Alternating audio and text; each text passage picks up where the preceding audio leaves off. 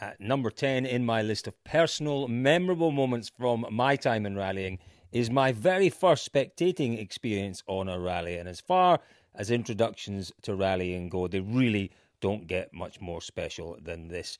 Just to put a little bit of context to this story, it was January 2002, and I was working as a promotions and sponsorship manager for a major tobacco firm. And just four weeks previously, I'd been informed that we were to sponsor the Subaru World Rally team, and the first event was to be the Monte Carlo Rally. Now, I have to confess that at this point, I really wasn't what you might call a rally fan. Yes, I'd heard of the Monte, but I'll admit to asking about, well, who was this Hollywood Solberg character? And is that Tommy with one M or two? Yes, I'd heard of Kankkunen, Vatanen, and Röhrl, but really only because as a teenager in my house, we devoured any sporting TV and Grandstand, that wonderful staple of 80s sporting TV in the UK, regularly ran cracking highlights features from the WRC. I do remember being slightly disappointed, though, that none of those characters were on the entry list for the Monte that I was going to. And so off I headed to the Monte Carlo rally with a newfound serious professional interest in rallying and a curious and growing interest as, well, perhaps a potential fan. And I remember my first full day of rallying was more or less spent going from meeting to meeting and learning as much about this complex new sport as I could. The service park was on that wonderful harbour front in Monte Carlo, and it really wasn't too difficult to be taken in by the gloriously intoxicating atmosphere of this strange new world that I was to become part of. As a short aside, that Friday was actually the first time I met, albeit remarkably briefly, my partner in crime on Rally Radio for so many years, Becs Williams. I was being shown around the mighty impressive Channel 4 TV trucks, and I distinctly remember a bright red shock of wavy hair, a beaming smile, and a cheery welcome being offered up from behind a mixing desk and a mic. Well, as I found out in years to come, that was our Becs. Okay, so I was undoubtedly impressed by the service park and TV compound and was just about beginning to understand the intricacies of stage times and itineraries. But what I really wanted to see was some action. And so, over dinner that Friday evening with, well, ProDrive's Nick Fry, Hugh Chambers, and I kid you not, their head of marketing, Colin Clark, yeah, that caused a bit of confusion at times, I casually dropped into the conversation that day two should really be a spectating day for me. Well, no problems, came the reply from, well, I can't remember who. Uh, there's a spare seat in the heli. Oh, that would be great, was my somewhat high pitched, screechy response, trying desperately, but failing miserably, to pretend that flying in helis was something I do every week. Well, you know what? I'd actually never been in one before, and it's fair to say my excitement was more than matched by my trepidation you know, as a self confessed coward and a, having a terrible, terrible head for heights, uh, you know what? It was going to be some challenge. Well, Saturday morning came and I was driven to the Monaco helipad to meet my travelling companions for the day and our heli pilot. Well, for some reason, they gave me the front seat and we set off to somewhere called the Col du Turini. You know, I got to know that place a lot better over the years, but this was my first introduction to it. Well, all I remember about that trip up was a constant sense of doom and loose bowels every time the chopper hit a bit of bumpy air and we were tossed around more than I felt comfortable with. I was on the verge of panic. No one else in the heli seemed in the slightest bit perturbed. God, I felt awful. Trying to play the part of a successful high flying marketeer was rapidly failing. My mask well, that had well and truly slipped and was now somewhere in the footwell of the helicopter with the contents of last night's overpriced Café de Paris supper. The relief as the pilot sighted the stage and rally cars was palpable. Well, it was from the front passenger seat anyway. Now, this is where things went, well, from the sublime to the ridiculous. Clearly, the benefit of having a heli is that you can land more or less wherever you want stage side. Well, in those days, you could anyway.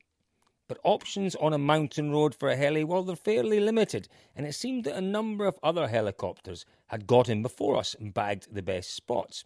So what do we do?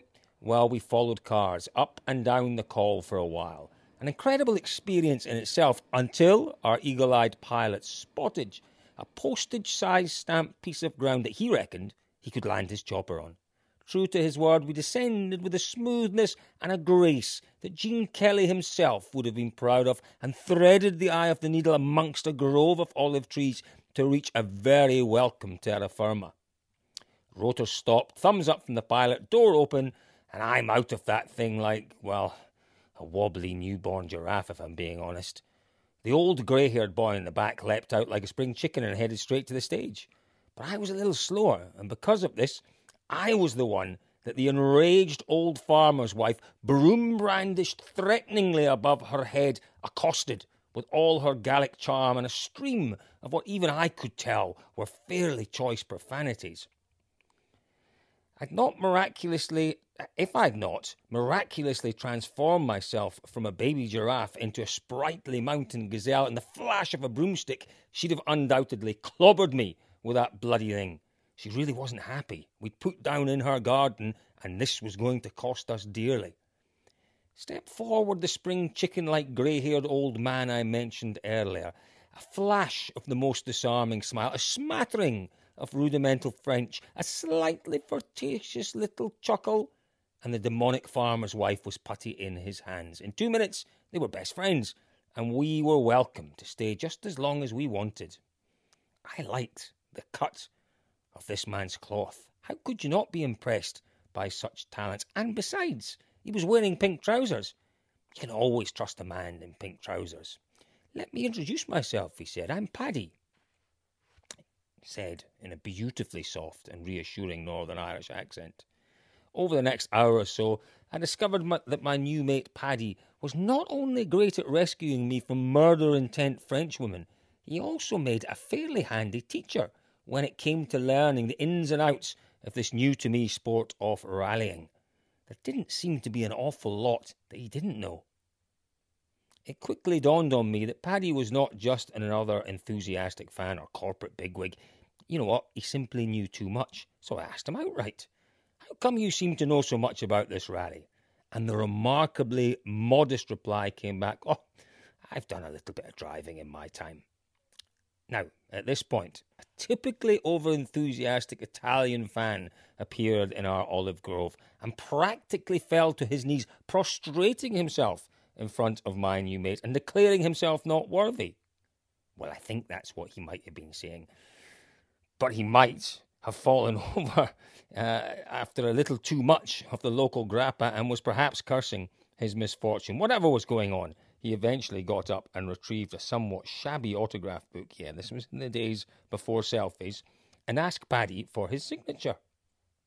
The pen was brandished with a flourish, and my friend scribbled, Col de Turini, 2002, all the best, Paddy Hopkirk.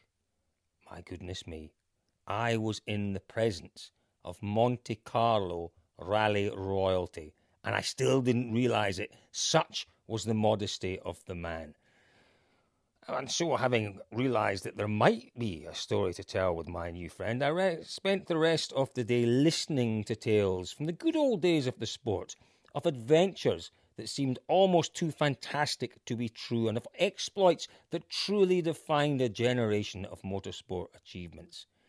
You know, I'm sure I saw a few World Rally cars that day, but I can't remember which ones or who was driving them. But I'll never forget the privilege of hearing firsthand the story of Mini number 37, car number 37, the Mini Cooper S, and the giant killing exploits of Hopkirk and Liddon on the 1964 Monte Carlo Rally. A passion was born in that olive grove on the Col de Turini that day, and for that I will be forever grateful to that softly spoken, unassuming, and remarkably modest motorsport hero from Northern Ireland. Thank you, Paddy Hopkirk.